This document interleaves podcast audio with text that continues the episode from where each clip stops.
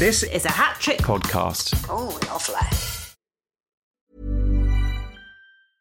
This is Paige, the co-host of Giggly Squad, and I want to tell you about a company that I've been loving, Olive and June. Olive and June gives you everything that you need for a salon quality manicure in one box. And if you break it down, it really comes out to $2 a manicure, which is absolutely insane. It's also so easy to get salon worthy nails at home with Olive and June. The difference between how your nails used to look when you did them yourself and now with the Mani system is a complete game changer. The best thing about Olive and June too is it's a quick dry. Dries in about one minute, lasts for five days, and full coverage in up to one to two coats. Visit oliveandjune.com slash perfect Mani 20 for 20% off your first system. That's oliveandjune.com slash perfect Mani 20 for 20% off your first system.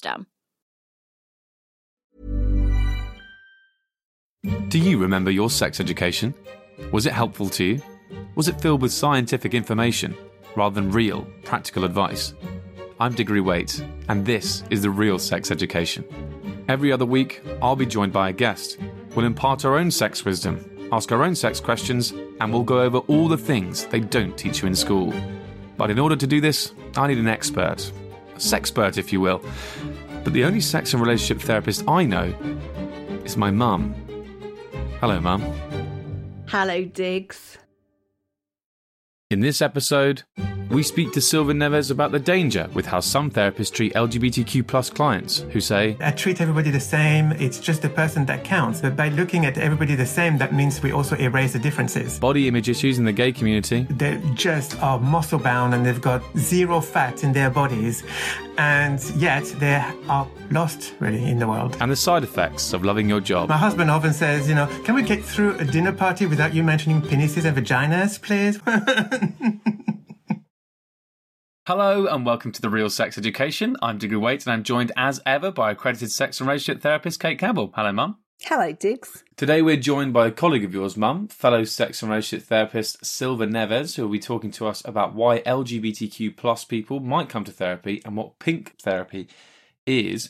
And listeners, you may recognise Silva Neves from a TV show called Sex on the Couch, which she was Oh, involved yes. with on BBC Three. And that got me thinking, Mum, if you were going to be on a TV show, what would it be on? You know what it would be. I do know what it would be, but I want you to tell the people listening. It would be House of Games. Richard Osman's House Richard of Games. Osman's House of Games. if yes. anyone knows anyone who's on that program, uh, the thing is, Mum and we I. know lots of people who've been on that program. Oh, we know. Well, yeah, we know. We know loads. We've had people on the show been on the program. Yeah, what I mean yeah, is, if we know people who work on it, who can get in Richard's ear and say, "Richard, Yeah. listen." Let us on it. Let, us, on it. Let us on it. if people don't know, Richard Osman's House of Games is it's a it's a quiz show, and there's different quizzes that you can do in little games, right? And at the end of it, Where is Kazakhstan? yeah, that's one of the rounds where you have to. Yeah, it says where's Luxembourg, and you got to point to it on a map. Yeah. Surprisingly hard, you know that sort of stuff. I don't like that one. Uh, yeah, Mum hates that one. Your geography is shocking. I remember we, we went to India, and I said point to it on a map. When did we go to India? Oh yeah, no, you've been. To, oh yeah, we were in Japan. And I said point to India, and you were like, oh, I don't know. and it's it's really it's somewhere else. We were in Japan. Don't don't distract me. all right, all right. Yeah. Anyway, anyway, I gave up geography when I was fourteen or something, thirteen. so did I. Did you? I think you stop in year nine. But I travel a lot. I've do, do you know I've been to Yeah, seven no, countries this year. Seven. Oh, sorry, sorry. Don't say yeah, but I travel a lot, so it's fine that I don't know where I'm going. It's actually worse that you travel a lot and don't know where the hell you are I in the world. I do know where I am when I'm Uh, there. listen, I wish I could show the people listening I at do. home I swear. where you because put I look India on on the map. map. on the plane. I on when I'm on the plane, I look on a map and I see where where I'm that is, going. then how you? Why does that make? There's, there's no context. You're probably you probably think you're three minutes away from the front door if you if you look at that map. You because you got no idea where it is. Right. When I went to Barbados, my mum thought Barbados was in Spain. She thought it was a part of Spain. So we are a family that doesn't really do places. I am going to say this to you. Hmm. Does the wag of a dog's tail direct where the dog is going to go? I've no idea why. Does the wake of a ship dictate where that ship is going to go next? Or where it's been. What I'm trying to say is, don't blame your family for this. You can absolutely change the course of history if you want to. You could learn your, your geography, but the, uh, but a, a dog does is you know it looks Right, forward, look, it directs itself. I've just been to Canada. I know where that is. It's in North America. It's next to the United States. Good. All right, we're learning. Yeah, That's good. right, Well, I- okay. also, can I just say, just to bring it back, that was me there making a greater point about, you know, when people beat themselves up and they go, oh, because I'm like this, that means I'm like this. No, you can write your new script today. Mum used to be terrible at geography, but now she knows where Canada is, so it's fine. It's a good job we're not in the same room. I would bash you. Uh, Listen, so you're, you're not gonna. They're not gonna let me on the House of Games if you keep saying I'm bad at where is Oh, right, yeah. Kazakhstan. So That's true. You know. anyway, right. Speaking, we should move on because speaking. no, I'm speak- enjoying that. That was good fun, but Mm. people are probably bored. now. They- They've seen the title of this episode and they're going, they haven't talked about LGBTQ plus people at all yet. Um, not that we know what Richard Osman's sexual orientation is. Yeah, well, Um, but well, he has that game. One of the games is where he you you he asks people, would he, if he was in a relationship, prefer this person or this person? And they're quite often Yes. trans or genderless or or men or women. He doesn't he doesn't differentiate. He's pan, Oh my word. Richard Osman is pansexual. and he also likes cats. He loves cats. Oh, that's ruined it. Well, I don't mean That's disgusting. I don't mean for sexual purposes. I mean Why, he, why would you immediately follow on from he's pan? You go, yeah, and he loves cats. he likes to stroke a pussy. Mum! oh, God. Okay, Mum, come on now. We need to Okay, behave. re- reel it in. Right. Silva Neves. He looks at all sorts of things. He looks at, he, you know, he specializes in trauma therapy, um, sexual compulsivity, and LGBTQ plus therapy. All of that, uh, and, and obviously much more. But today we're going to talk to him about that. So we're joined by him now. Silva, thank you so much for coming on. Thank you for inviting me. How are you? Oh, we're very. I'm very well, thank you. I'm very well.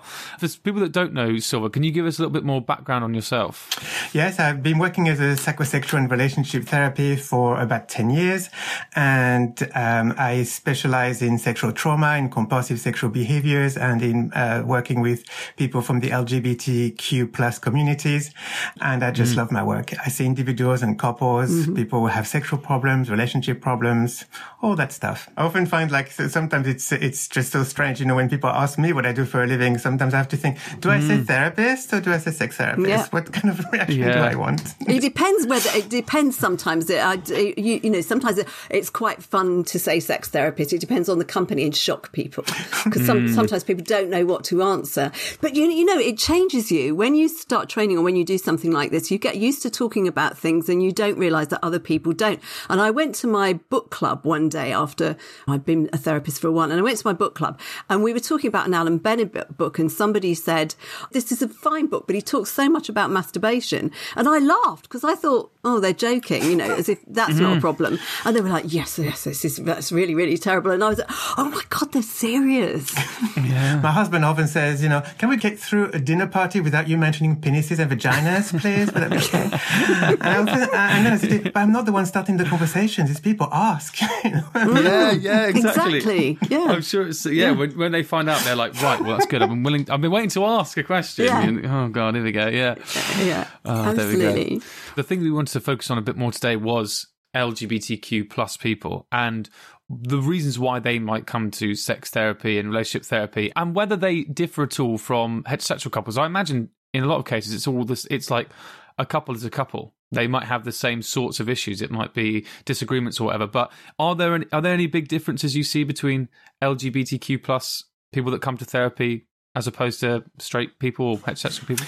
Um, yeah, I think there is a, a big difference. I think that on the surface, you're right that people come from the same reasons, so sexual problems or communication problems, frequent conflict, all of that, and they just want help with that. So on the surface, it looks the problem looks the same, but in the actual relationship, it's quite different because the system is different in some ways, and the the big difference is that people in the LGBTQ plus communities they haven't really had a lot of vision about how to conduct their relationship compared to the image that we have in our society of a heterosexual couple. There is kind of like a guide for a heterosexual couple, what, you know, how it looks like, um, you know, the, the rules, if you will.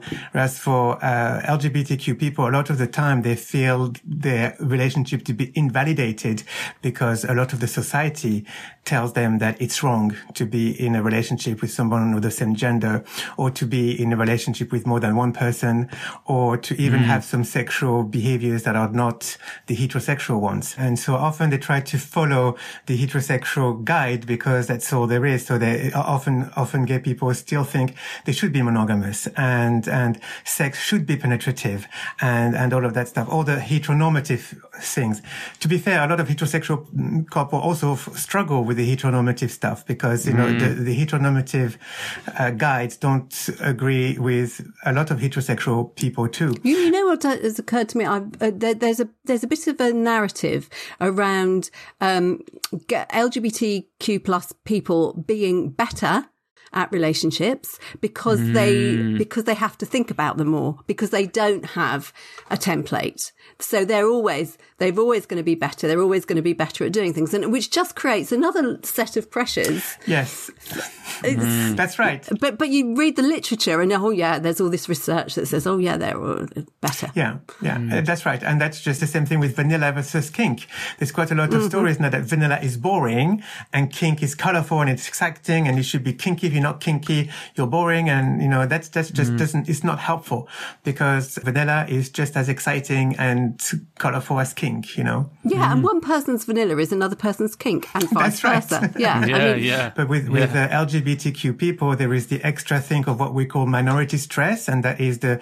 kind of ongoing stress of being in a minority, basically. And that mm. stress that is kind of like quite constant. So yeah, it's, uh, it's bad. It's not safe. And uh, I hear even in the UK sometimes that there are some LGBTQ people that just feel not quite safe in the therapy room with some therapists who don't have the adequate knowledge about LGBTQ people. Mm. And even those therapists are really well meaning. You know, of course, they want to do the best for the clients, but if they don't understand the specificities of what it's like to work with LGBTQ people, they could actually uh, miss them. For example, there's a one, one that's uh, quite a common language. That's oh i work with a person you know i, I treat everybody the same. It's just the person that yeah. counts. And you know that's that's a very very good sentiment isn't it? But by looking at everybody the same that means we also erase the differences. And mm. and we need to to work to work with the differences because it is different they, they live, they don't live in the same world. You know, uh, LGBTQ people who know that there are 70 countries in the world that don't accept them is not the same person as a heterosexual person that can just book mm. a flight to Dubai without thinking about it for example. Yeah. And so, and the minority stress is something that heterosexual people don't have to think about. And heterosexual people don't have to think about holding the hand of their partners. It doesn't even register in their mind as something to consider. So there is mm. a lot mm. of differences and we need to be able to understand those differences to provide a safe space for our clients. Absolutely. And that's why, I mean, partly today we wanted to focus on LGBTQ plus people who come to therapy because, like you say, I think some people will look, maybe will see the title and think, well, why why is it any different? Why should it be any different? Why would it be different? Why an LGBTQ plus person would go to therapy as opposed to anyone else? But it's exactly those differences that you realise. And I think, like you say, it's a well-meaning sentiment. It's almost it's almost like the all lives matter sentiment. It's like it's a well-meaning idea, mm. but actually the when you look into it any deeper, you realise it is the differences that are important here, and we need to talk about those. That's what we need to work with. Yeah. So I think that's uh, that's that's the difference between heterosexual uh, relationships and LGBTQ relationships, as well as other things that can sometimes inform um, people's sense of well-being in a relationship. For example, how parents approve or disapprove. You know, and sometimes mm. a relationship in LGBTQ plus relationships can feel really destabilized because the parents of one could just be very disapproving. And then that person has to live in a conflict between mm. not wanting to be rejected by their parents, but at the same time wanting to stay in the relationship. And sometimes it can feel an impossible place to be to have to, to split in that way. And those mm. really big emotional turmoil can make relationships very hard to navigate. Oh, wow. Absolutely. I mean, you just reminded me, I was reading on a forum the other day, someone talking about the fact that they, you know, they, they identified as a lesbian and they went to university. They had lots of lesbian relationships, one in particular. They came back from university into their family, who was a big family, very close knit, quite religious as well. They found out about her relationship. They weren't happy at all she's so tied to this family and she believes so well in her religion as well that she knows that she knows in inverted commas that she shouldn't be a lesbian. And so they've quickly arranged her a marriage and she's due to get married. And she was asking on this forum, we're due to have sex on our wedding night. how do I prepare and how because I'm not I'm not excited about it or I'm not you know I don't even know how to have heterosexual sex. Is that that's is that a common thing or is that an extreme case of something like that? Uh, unfortunately, it's not extreme, and it's happening. It's Wow. happening just way too Yeah. often, and even now in 2022 in the UK, it happens still now. Mm. In fact, I just received a text yesterday from somebody wanting conversion therapy, which is basically the therapy of you know, right? Uh, Yeah. So um, Good yeah, heavens. it's happening s- still now. So so what what is conversion therapy? Conversion therapy is a, th- a therapy, which is you know therapy Yeah, that yeah. is, um, that has the assumption that being heterosexual is the only natural way to be, and everything else is a disease. And so, if somebody Mm. is not heterosexual, the therapy seeks to correct their sexual attraction to become heterosexual, basically. And Mm. what we know now is that it's uh, extremely unethical. It's very, very harmful. But in the UK, so far, it is still not banned. It's not illegal in the UK. It's not. Not yet. Wow. When will that change? Well, there is at the moment uh, a big a big movement to make it happen, but uh, I have to say the government is dragging their feet right now. So Really yeah. dragging. Why? It, it's Why? really shocking. Is that so? And they're dragging their feet. I don't understand it because I mean, like gay marriage and stuff is is legal in this country. Like, surely we're making steps that way. This You'd seems think. so unethical. Yeah. Well, I think the, the, the big struggle is that there is a big conflict with religion. And uh, m- most of the conversion therapy stuff happens within religious settings or with people who are highly religious. And at the moment, some, not everybody obviously, but some religious people are starting to say, well, if we ban conversion therapy, that means that we become discriminated against. And so there is this big kind of uh, conflict between the discrimination of LGBTQ people and the discrimination of religion. And those two seem to be um, in fights, really. What does So- what does I mean? mm, do I want to ask this question? What does conversion therapy look like? Like, what are the what happens in it? Well, there's loads of different ways to, to do it. So one of them is, it's less practiced now, but used to be practiced a lot. It was called exorcism. Oh wow. Okay. So, yeah. Jesus. And that's when they just bring the person that's LGBTQ into a big group of people, usually in a church setting or in a religious place, and they just beat them up. Sometimes it can be something like this, or they or they force them to vomit the demon that makes them gay or whatever. And so it's very, uh, it's actually basically physical abuse and psychological abuse and verbal abuse is just terrible. But that's kind of like the extreme. There are some other things where the treatment would be to have a drink that's made up of vinegar and other stuff that would make you want to vomit and just think when you have that sexual thought, then you drink that drink, then you vomit and then you associate being sick with the sexual thought. That's called aversion therapy as well. Yeah, Some- they've used electric shocks as well. yeah, that as well. Yeah. Yeah. Wow. And that kind of like stress ball with pins inside to, to kind of, yeah, to uh, hurt your hand when you have sexual thoughts. Mm. But now, um, also it's practiced with, um, people who do on the surface very good counseling, you know, as in very, they're very empathic and they say, I'm here for you. I'm here to explore all of that. But the assumption is your sexual attraction is because of trauma in the past. It's not natural. So we're just going to heal that trauma and then you're going to become heterosexual again. So that is the, that is the more modern version and the harder one to detect because the abuse is not so, um, overt, but, but it's a, it's a, it's a really covert one that does a lot of psychological damage. because those therapists were saying, "I'm healing their trauma. It's fine." Yeah. But but I mean, I'm guessing. Oh well, yeah. That just sounds. It sounds. There's just the, the, there's no bit of it. There's no, No. part. No, not even when people say, "Oh, we're only praying for them." I mean, it's not none of it. It's it does so much damage, and Hmm. and we're here wiping up the damage all the time. I mean, the number of people I've seen who've been through this it's it's ridiculous. In in in 2022, it's shocking. And every time I see somebody, I just want to cry, even just thinking about it. It's because it's so ludicrous. Yeah, really. Mm. Yeah. And so what? When? Because I obviously saw it on your website, um, Silva, that, that that this is something that you see a lot. When when people come to you, what what you know? Firstly, what sort of damage has been done to them, and then also, how do you go about helping them? Well, I kind of do mostly trauma therapy really because they are traumatized people. So uh, they, they mm. come with symptoms of post-trauma stress. A lot come with suicidal ideation. Some people even have attempted suicide as well because they just hate themselves. They hate their sexuality. They feel broken be- beyond belief because, you know, they they think they failed their treatment that they had with, with mm. conversion therapy and they're just uh, worthless basically.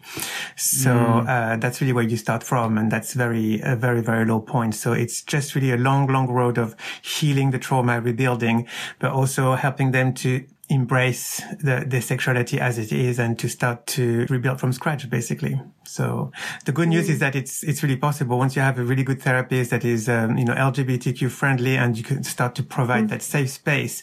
There is a lot of flourishing can, that can happen. So, um, there's, there's so much healing can, that can be done and that is possible.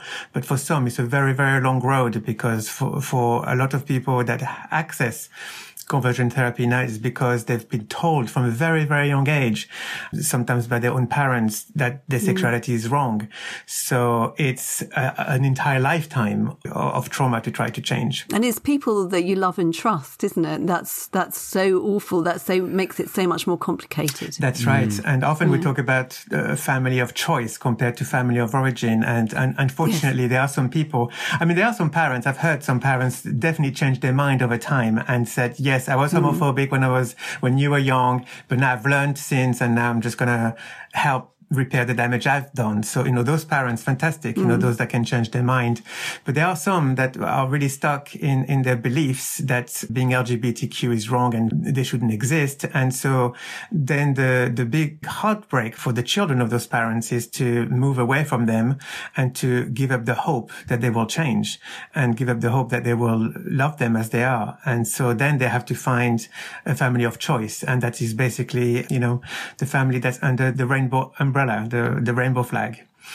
And, uh, mm. but then there is, you know, when people do find those fam- family of choice, which are basically the friends that they feel really safe with and, and accepted, people can really thrive. Mm. Mm. Yes. There's a bit of a, a, a, there's still misunderstanding though, just, just in general. If you think about terms like internalized homophobia, is used all the time, especially in therapy. And people come to therapy feeling bad about themselves being gay, not necessarily even aware of that. And we, and we kind of label them as having internalized homophobia when it, what we should be doing, instead of blaming them for the way they feel, because, because of the way society is treating them, we should be looking at society and, and the way we all treat one another and saying, Hey, you've had a tough time. Let's deal with the tough time you've had, not deal with your disordered thinking which is which still happens. So even though we're we're saying, well, we don't sign up to anything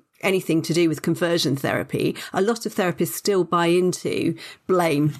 That's right. And and it's yes. not on. Well, I, I, think that's because psychotherapy is is a field where it was just all about the self, isn't it? So yeah. So and we've not been so good at looking at the, the systemic part of it, which is that mm. actually there's nothing wrong with the individual. It's actually the world that is causing the trauma, and it's an ongoing trauma because homophobia, biphobia, and transphobia is ongoing.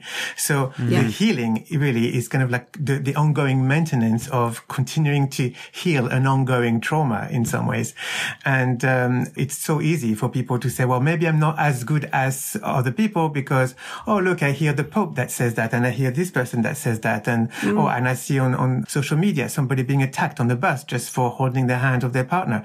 And all of that mm. are messages that keep saying, well, maybe I'm not safe here and maybe I need to edit myself and not be myself. And, mm. and yes, I hope that in the future we're going to understand, we're going to change the term internalized homophobia and we're going to change it to, to something else, you know, to more like, you know, if people do have those kind of thoughts, it's just really because they are learned and because there's not, mm. and because there's not enough, not enough other conversations about, um, looking at how thriving people can be. Uh, there is more mm. now, I have to say, and th- thanks to, um, you know, platforms like Netflix, for example, or, or sex mm. education, uh, where, where there is so much visibility of, of people of diverse sexual orientations, um, mm. that can just be, you know, they just have the roles that everybody else have and they just happen to be LGBTQ and they just thrive and they're just, you know, human beings like anybody else. It's interesting though that, that as you said pe- people your age, for instance, um, have have been through a lot. I mean, we, we, we see younger people today who who perhaps don't haven't experienced Section 28 and all, all, all the other horrors that there have been really recently, really recently. And it, I mean, all that trauma is, is only just below the, I mean, it's still going on, as you say, on the outside, but only just below the surface and all government sanctioned, all, you know, allowed, all, all, you know, for the greater good. It's, it's terrifying, really. Yeah. And, and, we forget that in most of the world, it's, you, you can't, it is, it is illegal. Yeah. You can't. 70 countries. 70 countries. Have, have, uh, yeah. anti-gay laws. So 70 wow. countries where LGBTQ people are not protected, basically. Mm. Well, I mean, does does America count as one of those? I'm very interested at the moment reading about this "Don't Say Gay" bill that's trying to be passed in Florida. Mm. America is considered the liberal country and the LGBTQ mm. safe place, but I, as you said, I don't think it's quite safe. Yeah. It depends where you go. If you stick to the coast, maybe. no, yeah, yeah. New York. California, maybe, yeah. but yeah, yeah. not sure about the rest. But Orlando is supposed to be a you know a gay area. Yeah. you know Orlando, Florida, and Miami. Right. Yeah, mm. and and yet it's Florida where this is happening, and mm. it's it's extraordinary. Terrible. And with this bill, they basically want to make it so that no school, no one in school is allowed to talk about gay, mm. anything gay, anything lesbian, anything like that. Yes. Um, Basically, another version of Section 28 here in the UK. Yeah, yeah, it is. Yeah. Do you think that the pendulum is almost swinging back the other way sometimes because we were talking earlier about like on Netflix and stuff, all these great television shows, and so many times we come on this show and people go, they talk about when we ask people what their sex education was like, they'll be like, oh, you know, part of my sex education was watching TV and film and just seeing how couples interacted on that and stuff like this. Mm. So having that representation is going to do wonders. And so, like you say, people who are being born now will hopefully feel a lot more comfortable in their own skin when they grow up so I think that's really good. But then you th- see things in Florida and you think, well, what's going on? I thought we were progressing, and actually, in some areas, I think we're regressing. And I, I, worry that it's a pendulum swing, where in one way we've gone really far and we're doing really well, but it only just means it's going to swing twice as hard the other way, mm. and it's going to be, you know. Yeah, I don't know, I don't know either. I think um, I used to think that we could, as human beings, we could learn and we could evolve and we could just uh, progress in a linear way. But it sounds like, mm. as human as human beings, if we look at history, we tend to like going around circles. Mm. yeah, yeah. Yeah, sort of like fashion. You know, the, the, same sort of things just crop up again and again and yeah. again.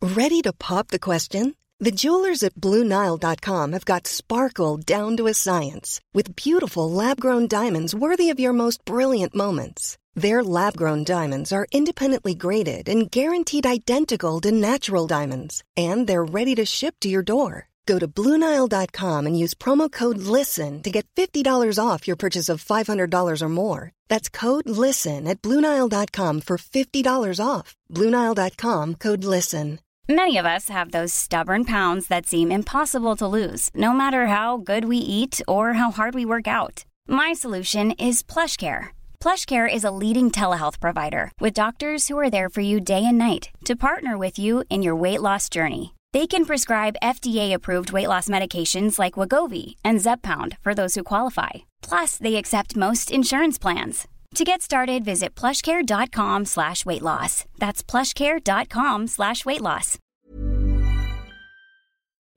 One thing I was really interested to see as well on your website was the body image issues particularly among gay men, because obviously body image issues, I think, again, for a lot of people, they just, you, you read that and you think, well, obviously they're either talking about women who constantly are seeing magazines and Instagram and they're comparing themselves to other women and all that sort of thing, or they think body image issues is for trans people and their own body image issues with themselves and, and in a body that they don't feel right in, that sort of thing. But it's quite prevalent in the gay community. Is that right? That's right. Yes, very. It's uh, it's uh, very bad actually. It's uh, just uh, really quite similar to women and the and relationship that they have with their body. And again, this is just to do with our society and to do with the systemic kind mm. of uh, standard of beauty. And mm. um, the the gay press is very bad with that because uh, if you look at the gay press and you look at media for gay men, it's all about bodies that are just perfect and mm. full of muscles and mm. tall and whatever, flawless basically. So then a lot of people will compare themselves to that standard. And because there aren't hardly any other images of what it could be like for gay people just to be, then it feels like somebody mm. who doesn't fit with that particular strict image, they are just not as good as, not as desirable. And therefore they can feel just a bit bad about themselves or even worthless. And so mm. that is a big issue. And that really drives a lot of eating disorders amongst gay men. Mm. Gay men mm. and, and women have a higher percentage of eating disorders. And that's because of that kind of beauty standard that's put on them. Wow. But mm. also with gay men and women, it's ages as well. Like it's, it's a very ageist mentality. Mm. And with the gay press, it's the same thing. We, we prize youth as something that's highly desirable. And as soon as you pass 40, you're basically becoming a zombie and, or invisible.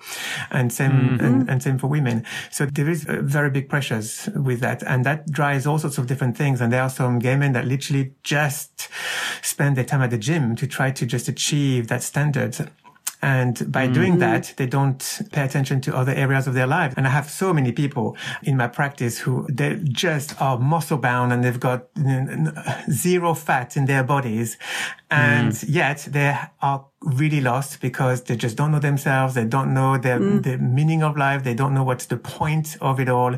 And they can be mm. extremely depressed or sad or lost really in the world. Mm. And, and the thing is like, you know, they originally they just go to the gym and all that because they're like, you know, if I do that, if I have that body, then I will get the love. I will be desirable. And then they realize they do all this work and then they realize, well, I'm still single and I still, and I still don't know how to maintain relationships and I still have sexual problems. So what's going on? And then they hit a wall there and think, okay, so what am I doing now? Yeah. Oh, wow. And what do you what do you tell them in that situation? Well, it's just again, it's it's kind of like a, a long, hard road of self acceptance and to and to help them love themselves as they are, really, and to make sure mm. that, that there's more to a human being than just the looks. It's also all mm. the rest, all this other stuff, and and often mm. is you know how can you just feel good enough and lovable just by being, you know, not, not, not doing, mm. not status, not what you look like, not how much money you earn, not how big your penis is, just, just be. You know, mm. what is it like to mm. just be? And that it's, mm. it's, it's quite a challenge for a lot of people because many people have never really thought of that. There's a great exercise where you write out a hundred times, I'm the kind of person who, and it could be absolutely anything. You know, I'm the kind of person who likes sushi, or I'm the kind of person who li- likes hula hoops, or I'm the kind of person who drives a fast car, or I'm mm. the kind of person who likes penetrative sex, whatever it is, loads, a hundred of them. And then you go back and you go, I'm the kind of person who, whatever. And that means means. Mm. And it's mm. the meaning that's really, really important. And then the third time you go back, I'm the kind of person who, and that means, and so.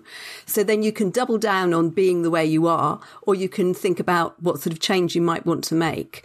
I mean, uh, wow. uh, you, you, know, and quite often that that third column is, and I need to accept myself, and I need to accept myself, mm. and I need to accept all the way down. It's, yeah. it's, it's a, it's a great exercise. Just check in with yourself. Yeah, absolutely. It's, it's wonderful. And also, you know, looking at values, spending some time with, with the values because that's so important to mm. people. And, and often people move away from their own values because they're just uh, caught up with what they think they should do. So, so with, with all the, yeah. with all the should, they move away. And, and often when you look at people's values, as you were saying, Cate, it just goes back to just a few things, a few essential things. For mm. example, values of connection or values of, of being around loved ones, for example. Those like a, mm. the meaningful things. And it's not really about working all these hours and being the CEO or something or earning all mm. that money or having the perfect body. That is so far down the line of, of the real meaningful things. When people really start to uh, think yeah. about it, they start to uh, reconfigure where the values lie. It's, it's so true. And when you, I don't know about you, Silva, but I often say to people, what do you enjoy? and they look, what? Mm. what? I, I, mean, and they don't think about what they enjoy, and they and then most people don't seem to be living the life they want to live. They're living the life they think they ought to live, or they're striving for what they think they ought to have. I mean, sexual frequency is a good example of that, with people coming along, coming along for sex therapy, saying, "Right, fix, make us have more sex," and you say, "Well, do you want to have more sex?" Well, no, not really. and you, yes. yeah, but we feel we ought to. Exactly, mm. and and and that yeah. thing, as you were saying, Cate enjoy, the what you enjoy goes to the, the pleasure conversation because Mm, a, a lot of people just don't uh, don't pay attention to the to the pleasure. Some even feel guilty Mm. for being pleasure seeking, and so again, often like with with uh, gay men, if if they say, "Oh well, I have a life," or where it's like you know the gym and the gym and the gym and pushing my body, and then it's dry chicken and rice. Because that's what they can have. They think, oh, you know, and where's the pleasure in all of this? And, you know, when you start to talk about the pleasure, then start to realize quite shockingly that their life is actually quite joyless and, and, Yeah. and, and, and very few pleasures. And so we're not very good at, as people uh, in, in the UK. Anyway, I find in, in the UK, people don't often tend to embrace their pleasure or to feel or to have or to, or to indulge in pleasure guilt free. Yeah, there's, Hmm. it's, de- it's definitely not good. And the number of people, if you say, if you say to somebody on a scale of naught to 10, how much did you enjoy the last time you had sex? So many are under five. It's often less Hmm. than five. And, and because the, the point is get an erection, you get wet or get wet and orgasm and uh, uh, keep, get your, get your erection, keep your erection, orgasm. Phew, job done.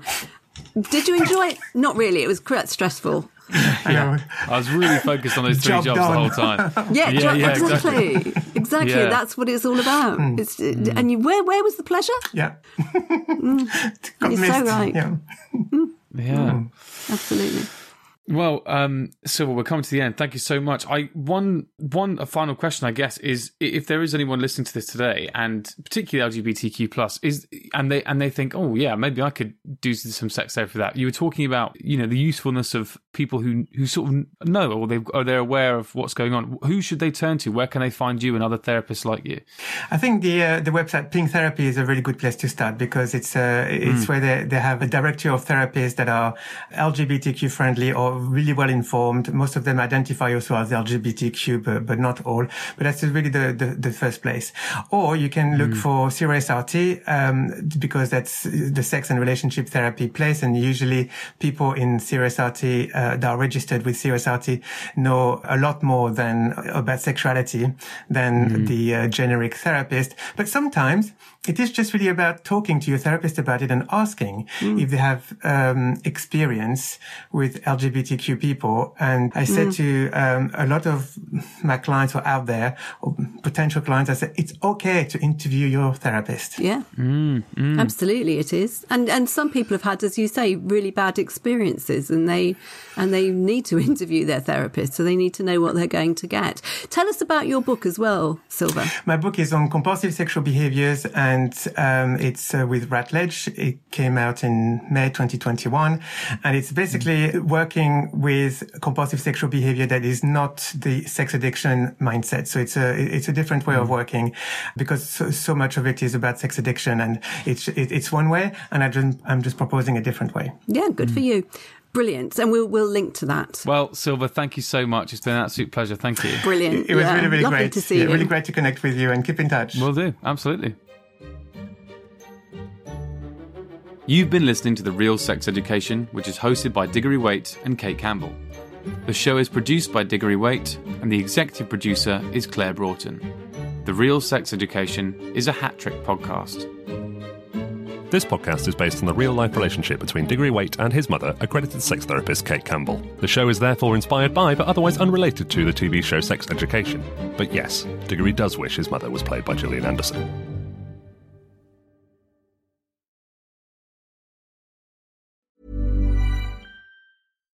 When you make decisions for your company, you look for the no brainers. And if you have a lot of mailing to do, stamps.com is the ultimate no brainer. It streamlines your processes to make your business more efficient, which makes you less busy. Mail checks, invoices, legal documents, and everything you need to keep your business running with stamps.com.